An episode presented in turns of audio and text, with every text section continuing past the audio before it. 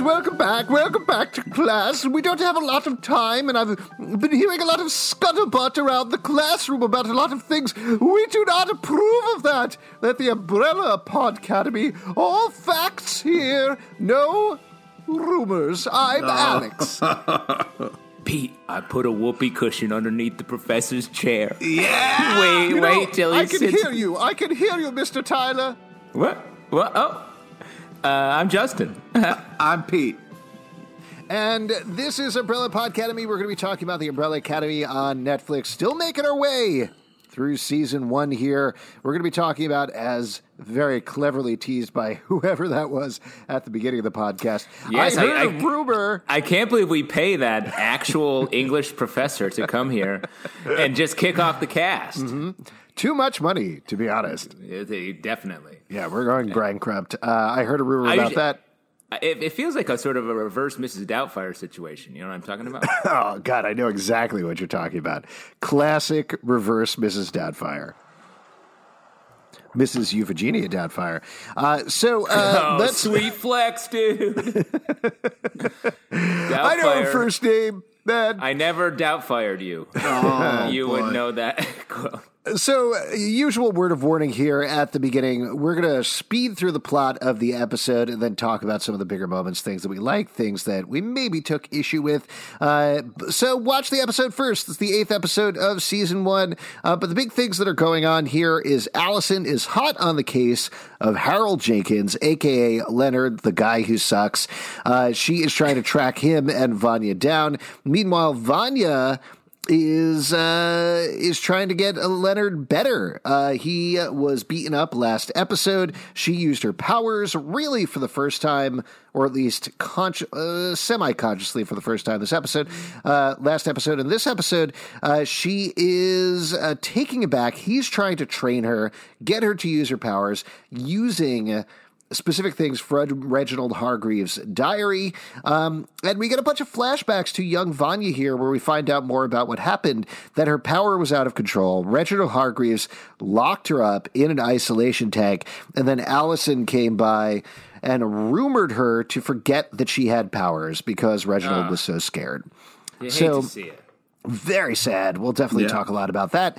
But then back in the present, while Allison is tracking them down and ultimately has a conflict with Vanya where her throat gets slit and she gets left for dead, the boys are all being sad sacks all by themselves, kind of wandering and moping around a little bit. Luther in particular getting drunk. He hooked up with a lady, even with his big old gorilla body. Klaus is very happy about it. But slowly they start to get it together and they get the band back together and head off after Allison and after Vanya, but they get there a little bit too late.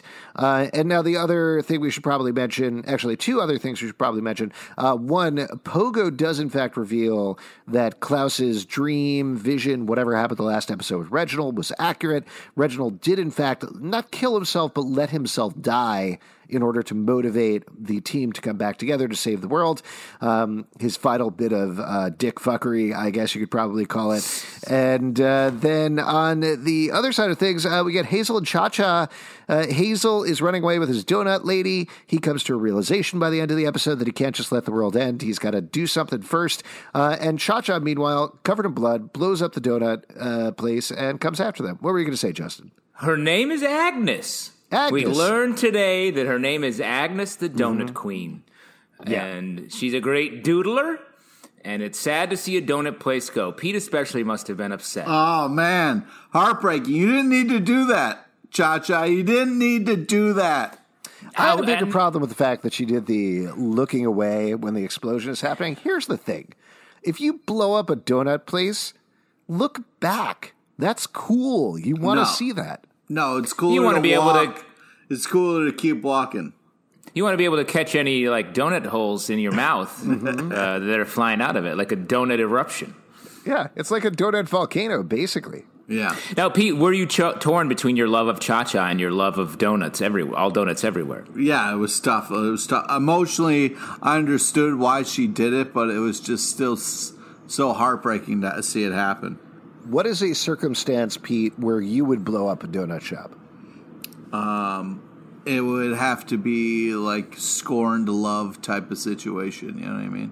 Oh. Like the donut that you're married to cheated on you with a cruller or something.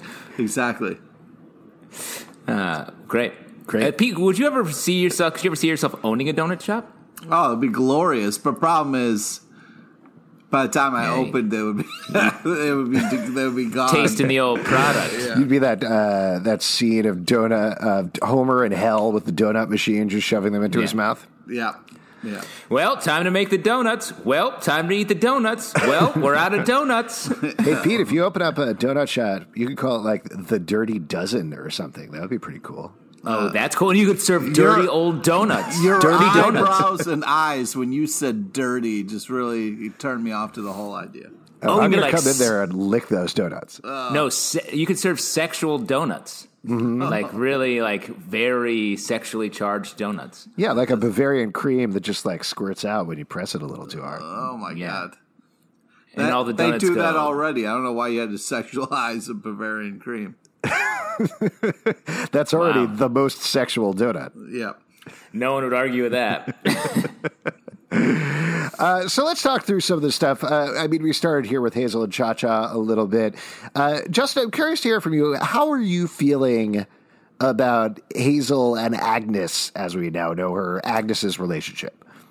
Not all the Hazel and Cha-Cha stuff, and now Agnes.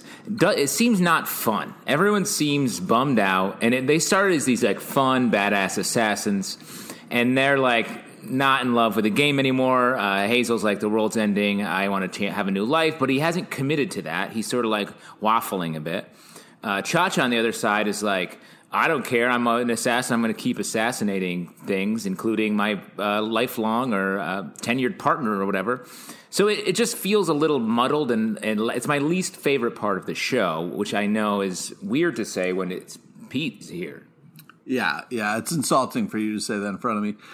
I think they're a fun part of the show, but also I understand what you're saying. This was a tough episode for me because, like, when we get to the end and what happens, like, that was really depressing for me. I was very sad about that choice to leave Agnes, for Hazel to leave Agnes. I just feel like you committed to her, and now all of a sudden you're like, oh, you know what? I've got to go save the day, or is he saying I've got to go kill Cha-Cha? Well, we don't know exactly what he's going to do at this point, but I do like that moment because that to me sells the relationship almost more than anything that's happened prior to this. The fact that he is inspired to do the right thing by her purity, by her earnestness, whatever that right thing is, I think is good. And that's a nice moment, and they do play that well. See, I took it the other way. I felt like in that moment he was like, I'm just taking advantage of you, Agnes, because you are this pure escape for me. And I know I'm not right for you. I'm just drawn to you like a moth to the pure flame. And he's like, I gotta go. I'm dirty. I'm a dirty part of this world. I have to go back to that world and see what happens. Yeah, I mean, I think he was kind of, when he saw the map, he was kind of like, oh my God, this woman has these plans and this life, and I'm gonna ruin, birds for her. I remember the person that ruined birds for me. Yeah. You never forget it. No. Now I can't look at any birds. Big ones, little ones, flamingos, the prettiest bird. Yeah. That happened for me. What is the prettiest bird? The prettiest bird? Yeah. Like a really nice bird. I don't know birds. Like a really nice bird. I think like you don't know birds? You know birds. I don't care. Birds and plants, they're just part of the landscape. There are dinosaurs. Yeah. I mean, dinosaurs are cool, but birds, no thanks. Oh, no, brother, birds are dinosaurs. I got to show you a biology book. Yeah. There's been some changes since you went to school. All right, well, that's pretty much covered. We've covered their scant storyline of this episode. Okay, go ahead, Pete. What else? But let me just say, like, do you think he is going to try to stop the apocalypse so they can be together, or do you think he's leaving her, or do you think he's just making sure Cha-Cha is not going to follow them?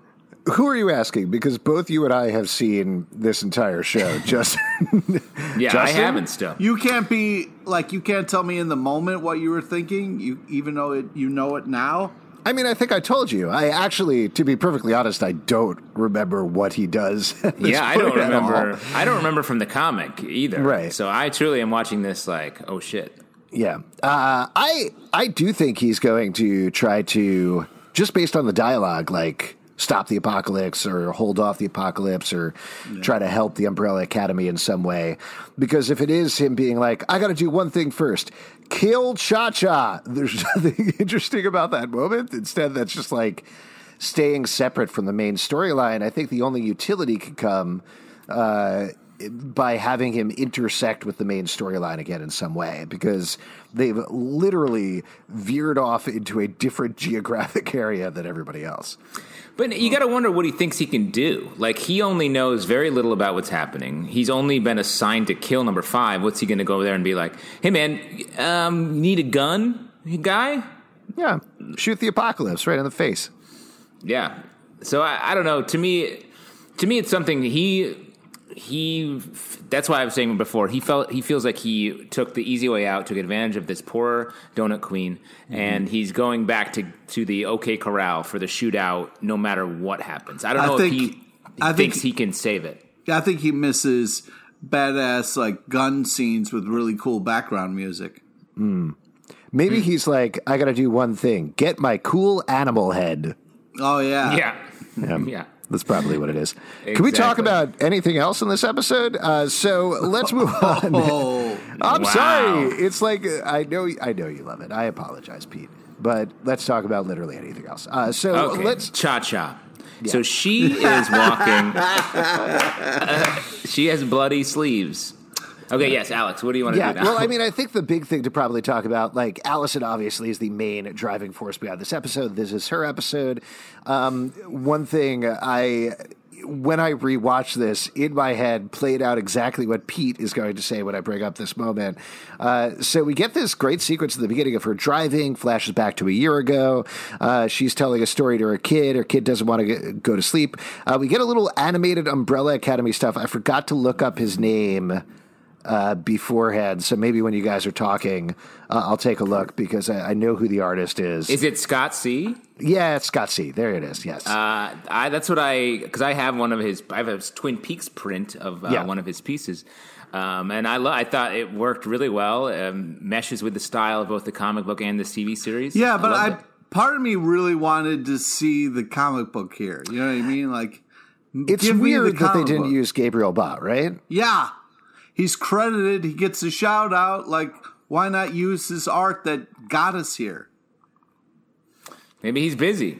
Yeah. It might also just be because Scott C purposely has a more childlike style. And this is supposed to be Claire, Allison's kid, imagining it versus her telling the story, which might be more in Gabriel Ba's style. It just seems like such a natural fit to show us the comic strip.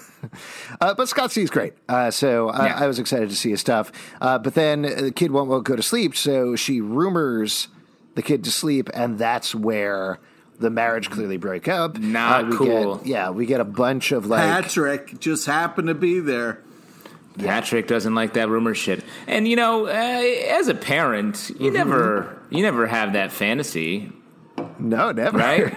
The thing that I pictured in my head was Pete being like, well, you guys are parents, and have you ever thought about doing this? And Justin, I agree, not even the once. Not ever. I listen to every little squeal from my little darlings. No. I'll tell you, when my daughter was younger, when she was probably about like 1 or 2, not 2 years ago, but like 1.5, when I was trying to get her to sleep, she would love to hear Cat in the Hat. And so I would read Cat in the Hat, which is a pretty long book. And then she'd be like, again. And sometimes I would read Cat in the Hat upwards of 6 times in a row before she'd go to sleep. And by the 6th time, I would say, well, I want to hear it more. Because I love you. Did you feel like you were being bullied there? Because that's straight abuse. Like, she's really abusing her power over you. No, the worst thing she was, rumored you. She rumored me. The worst thing was, this is way off track, but the worst thing was when she was super little to fall asleep, she would like take her tiny little fingers and put them on our elbows and like lightly caress our elbows and just get harder and harder and pinch them to the point where my wife and I, particularly because it took such a long time to get her to sleep, would just have horrible, raw, chapped elbows. And sometimes now she's 10 years old, because we've told her this story, she'll come up to us and like kind of pinch her elbows a little bit, and it's direct PTSD. Wow. Wow. That's wild. That's messed up that she still is messing with you.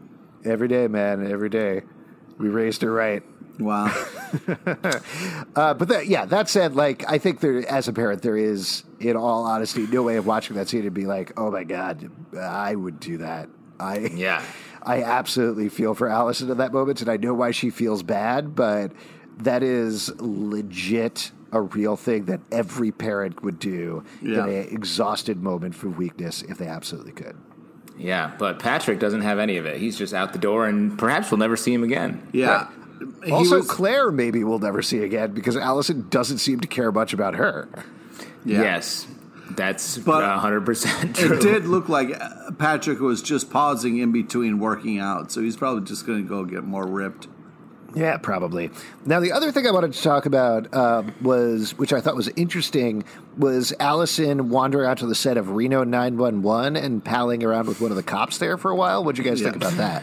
Wow. Shots fired, man. You don't like Reno 911?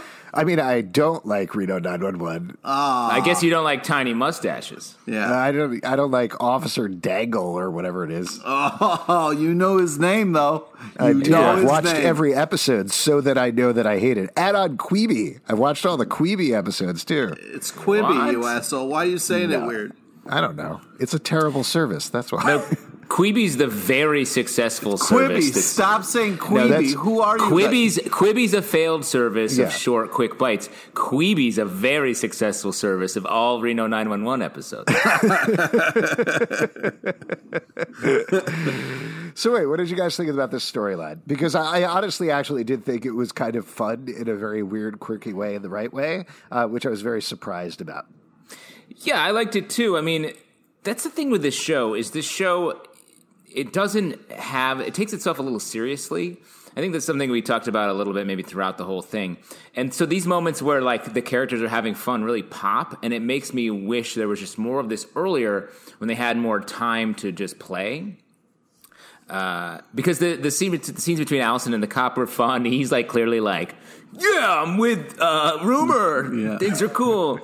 Like it was good. And he's like sort of a hard ass in the wrong moments, and then a goober in the other ones. Yeah, I liked how he was like, "Oh, I guess it's an episode of you fooling me or whatever," and I was like, "Wow." But yeah, I think it was fine. I just what really bothered me was the ending of the app. Well, let's talk about that then, because I assume that ties into the Vanya storyline, which is a big storyline here. I think, as usual, Ellen Page is great in this, even if Leonard continues to be a creep and awful, and I don't know why she's not picking. He's terrible. Leonard's terrible. Yeah. The worst. But Ellen Page is great.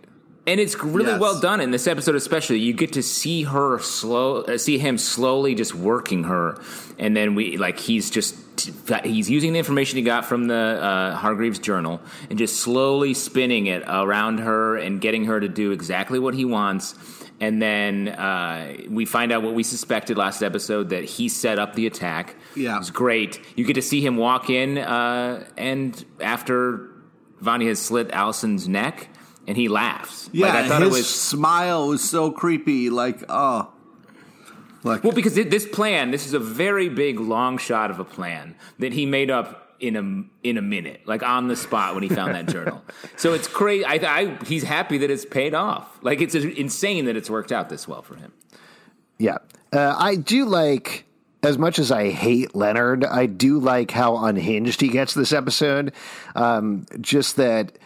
Every single thing he's doing is so obvious, and only because Vanya is losing it the entire time. Does she not pick up on any of this? Like, I think she would. She's smart. She's an intelligent character. But the way that Leonard keeps explaining things and he keeps messing things up and basically telling her what's going on. He knows too much information. Like you said, he laughs when he sees Allison and maybe dead on the floor. But the way that Ellen Page plays it is just this spiraling fugue state of confusion that comes off very well, particularly in that awful confrontation between Alice and Vanya, which, again, I think is very well played. Yeah, I think especially Ellen Page just pops so well when she, like, finally, she's been so restrained to this whole thing and sort of melancholy. And when she finally pops and her hair just sort of, like, it feels like a special effect almost, that her hair's sort of, like, going wild, and it really worked, I thought. Yeah, but it was just so upsetting the way she, like, escalated it, you know? That means it was working on you, Pete. It was upsetting because it was meant to be. It wasn't an accident. These aren't people who you could knock on the glass of your TV and be like, hey, guys, chill. Those are my favorite shows, though. I love those shows where you could do that. Yeah, it's so much nicer. Like young Sheldon. Hey, grow up, Sheldon. Be more. Well, you're going to be a bunch of fun friends. Huh? Interruptibles? That's what they call them, right? Yeah, the Interruptibles. Yeah. It's the future of TV, brother. Let's get on that right now. I hope so. That would be amazing. Where you could actually yell at the TV and it would adjust. Oh. You already yell at your TV. You yell at your TV so much, Pete. And for those of you that don't know, and we don't always watch television and movies together, especially now, but when we do, Pete yells and is loud the whole time. He's really bothered when I'm looking at my phone in the movies. Yeah. But he's comfortable yelling and waving his fist around like he's in some sort of rodeo situation when we're in a movie theater watching a movie. It's fun. It's fun to yell things. Do you miss that, Pete? Do you miss annoying everybody in the movie theater? I'm adding to the experience, you know. Oh, right. It's surround sound. Yeah. Yeah, you're like the 4D thing where they punch you in the back whenever... Oh, don't you compare me to that shit show. You're a human 4D. I mean, I think we could talk about this. You used to work as a 4D chair for a while, right? No. Just for a short time. Hey, what's happening in the movie? I have to release this smell when they go into the volcano or whatever. Just turning around, spitting in people's faces. Oh, it's whoosh, whoosh, whoosh, whoosh, whoosh, whoosh, whoosh. That's the car. That's the car starting. But seriously, whoosh, whoosh. All Allison was trying to do was, like, get Vanya out of a bad situation. And it was just awful the way Vanya was reacting and then, like, losing her fucking mind. But what I think is so great about this episode particularly and the tragic plot of this season is that all of the seeds were already sown. Like, Hargreaves did not take care of his children. He was an asshole to them. He treated them like weapons and objects. And in this episode, these flashbacks, which we haven't talked about yet, are so well done. And you see the way that he just abused her, locked her away, and Allison is so oblivious to it that she doesn't think it's a big deal to tell Vanya that she was the one who's ruined her life and told her she has no powers, isolating her from everyone her whole life. And she says it to her like, hey, great news, I remembered this. And she's like, of course there's going to be payback for that. Of course there's going to be a big reaction. It just so happened she has now realized she's the most powerful person in the world, or on the Umbrella Academy at least. Yeah, but it's just so upsetting that, like, you're going to murder the person who's in the room that's trying to help you. You're saying you love the fucking creepy guy, but he's the reason you're in this shit show. And here's somebody who could actually help you, and you go and murder them because... But it was an accident. I mean, I think the way that it's played, it clearly was her lashing out. She doesn't have control of her powers at all yet. I mean, if I got the movement correct, it kind of...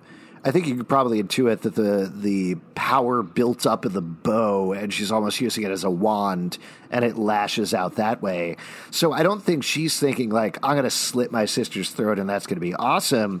It's she is pushing back at her with this power that she doesn't understand, and that's the result that she immediately regrets.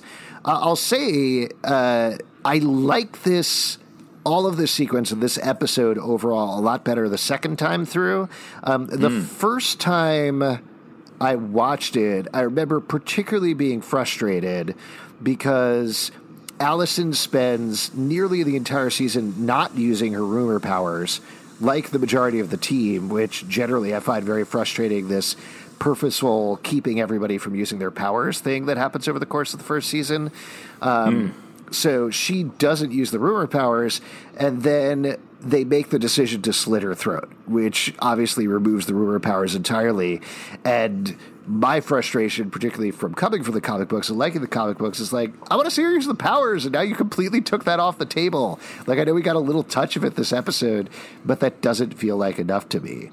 But knowing this was coming and knowing what that was happening, watching it the second time through for taping this podcast felt a little better, because I felt like I could concentrate more on Allison's emotional journey and Allison's journey with Vanya. So overall, that played better with the foreknowledge, at least for me. I was just frustrated with the amount of, like, death, because it was like, okay, we've got a shitty father who died and is no longer there. The fucking mom robot dies. You know what I mean? No, she's back, man. I know that she's back, but I'm just saying they, like, keep killing off characters that, you know, I like and, like, I, you know, want to see more of, and it's just a little frustrating. You love Ben. You saw some Ben here. He just stands there sort of sour. I do love Ben. What do you love about Ben exactly? Yeah, exactly. The only time I liked Ben is in the drawing in this episode when you saw him have tentacles come out. No, Ben's a great character. He has to deal with Klaus and help Klaus, like, carry the weight of the shit that he has to deal with. The back and forth that he has with Klaus is enjoyable. I think it's fun that only Klaus can see him and interact with him, and Klaus, like, sets a place for him, pours him a cup of coffee. Like, this is cool stuff. I look forward to the time when I'm dead, Pete, and I'm your Ben, which is coming soon, because I know you can have that power.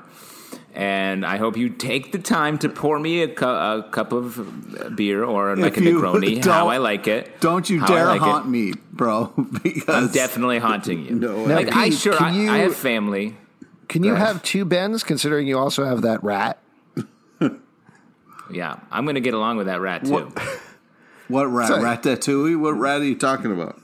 Ben the rat. Ben the rat. And then when that rat dies, I'm going to start to be friends with it, because I'll have a ghost rat. Oh, nice. Yeah. Wait, and we're also going to be around a bunch of ghost birds, too. Pete, do I need to explain the Ben reference to you? Yes, please. Okay. There's a movie called Ben with Crispin Glover where he makes friends with a rat, and then the rat kills a bunch of people. Right. The Michael Jackson song, Ben, which is like, never had a friend like Ben. That's about a murderous rat who eats people. A lot of people don't realize that. Yeah, I don't need to go back and revisit Michael Jackson songs, but thanks, though. Appreciate it. And wasn't there a later rat movie also with Crispin Glover that was like a bad version of Ben? Yeah, I think it was I don't remember whether it was like an actual sequel or like a remake that was also a sequel or something, but... It was called like Willard? Yes, that's what it was. It was another rat that he becomes friends with. Do you think Crispin Glover is like... calls his agent and is like, I need another rap project, and I need it yesterday. I mean, probably. Probably, yeah. Should we talk about the dudes? I really do feel like, as much as I enjoy some of the scenes, particularly some of the Klaus stuff is fun, and I think him discovering Luther in the bed with the girl and making fun of him is a lot of fun. They spend this whole episode just kind of moving the chess pieces around the board and eventually getting to the same place, and that's pretty much it. They're all just mopey dudes. Like, Luther had a fun night out. He's hungover. I get it. But they're all just like, well, let's go do this. Diego's mad, but he escapes like he needed to. And then they just sort of show up late at the end. So, again, This is another situation where I was like, this could have been a little bit more fun. I think throughout. Also, it was weird that, like, why is the oldest guy driving a car as they're driving to go save their sister, and they're just being like, you know, at one point Luther's like, can we go faster? And Number Five's like, nah, I'm going the speed limit. And it's like, you know, your sister's in trouble, guys. We've established that, right? Yeah. Well, they didn't really know that. I think it's his car, right? Yeah, I think so. I don't know. I don't know who owns stuff. Plus, Luther's too big to drive. Right. What do you mean too big to drive? Too hairy. Yeah, his big gorilla hands. His hair would get stuck on the wheel and he wouldn't turn properly. Oh, that's ridiculous. Klaus is probably too shaky. Diego should drive, honestly. Yeah, but he's like on the run from the law, so if they got pulled over. All right, the thing, true. You can't have Luther drive because if he sees a banana truck, he's just going to turn and eat the bananas. Oh, come on, man.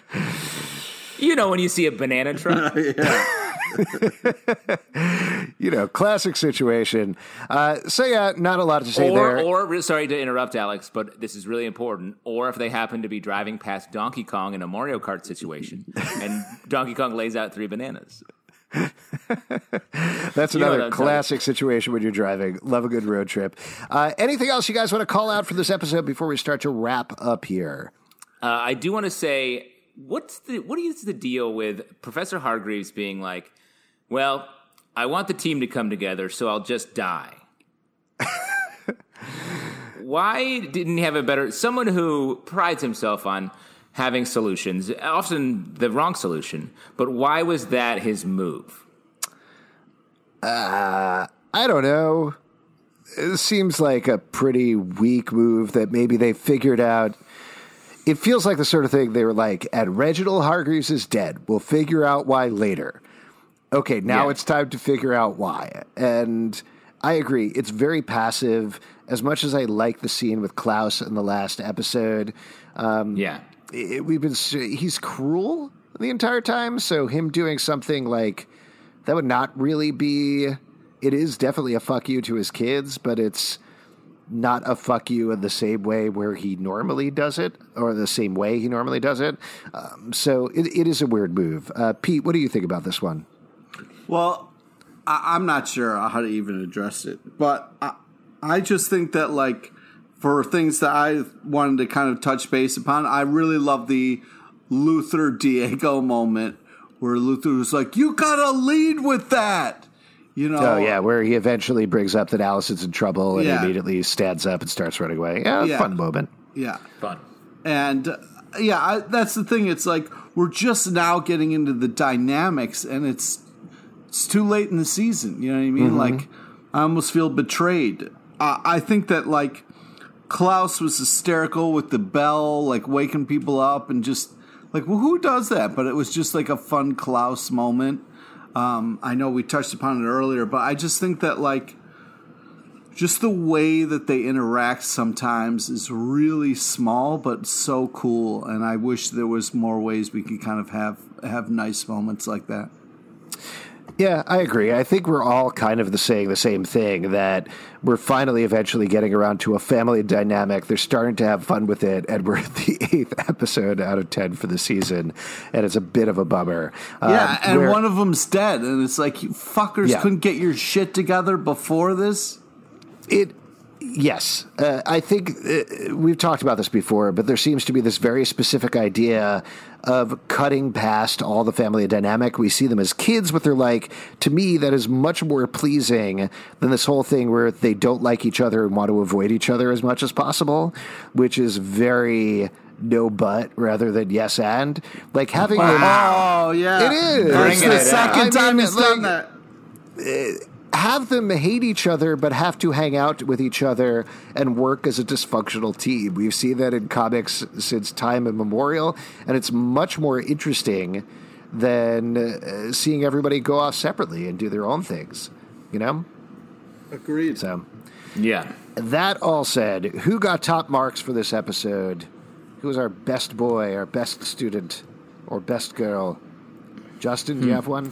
Yes, I do. I'm going to give it up to Vanya this episode. Like I was saying earlier, like I think Ellen Page has had such a restrained performance, and we got to see it sort of finally uncoil here. And it's really hard to do that, I think, over the course of making, what is this, the eighth episode? 8 episodes of TV, and to really control your performance through, you know, that's... multiple weeks of shooting is really hard, and I think she did such a great job here.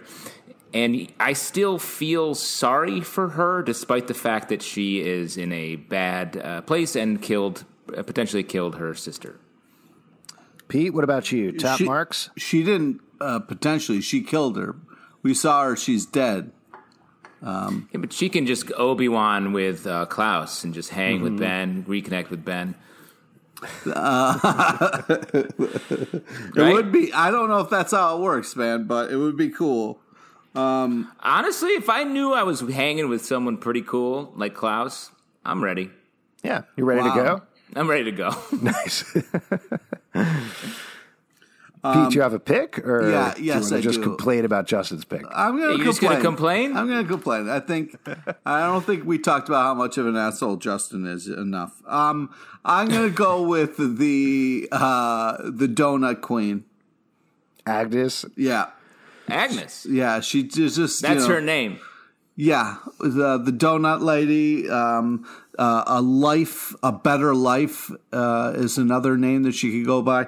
But I think that she's her kind of small little stuff that she does that really gets to Hazel is very enjoyable, and it's a relationship that you're rooting for, but we don't know if it's going to happen. Great. I know who I want to pick, but I do actually have to pick Allison, I think, for this episode. Yeah. Just good stuff with her across the board, even if I did find it frustrating the first time through. I think she still portrays it well, and there is some emotionally complex stuff she plays, particularly opposite Vanya, and those scenes are very good. And that's a relationship that has been built up over the course of the season, so it's nice to see it come to fruition, albeit in a absolutely terrible way. And that is it. Wait, who was the person you wanted to pick? Klaus. Yeah, Klaus. The only problem, I love the stuff Klaus does in the episode, and it's so much fun to watch him every time, but he's barely in this episode. And I will say, given that Pete said Agnes, I felt like I couldn't follow it up with Klaus. With an equally esoteric character in this episode? Yeah. You know, I loved the extra in the scene in the hospital room who was sort of wandering by. Because that extra, I believe her name was Patricia, she was holding charts for other patients, and it really opened up a whole world. It's like, what's wrong with these other patients? Right, yeah. Like an Umbrella Academy hospital-based universe. That's what I would really like to see, this small upstate hospital or wherever it is. All right, that is it for Umbrella Podcademy. If you'd like to hang out with us, we do a live show every Tuesday night at 7 p.m. to Crowdcast and YouTube. We'll chat with you about Umbrella Academy if you like, ask some questions. iTunes, Android, Spotify, Stitcher, or the app of your choice to subscribe and listen to the show at Podcademy on Twitter, Instagram, and Facebook. ComicBookClubLive.com for this podcast and more. Until next time, at the Umbrella Podcademy, Pete, put down that Bavarian cream. No, not the Bavarian cream, Pete. Oh. We gotta stop paying that guy.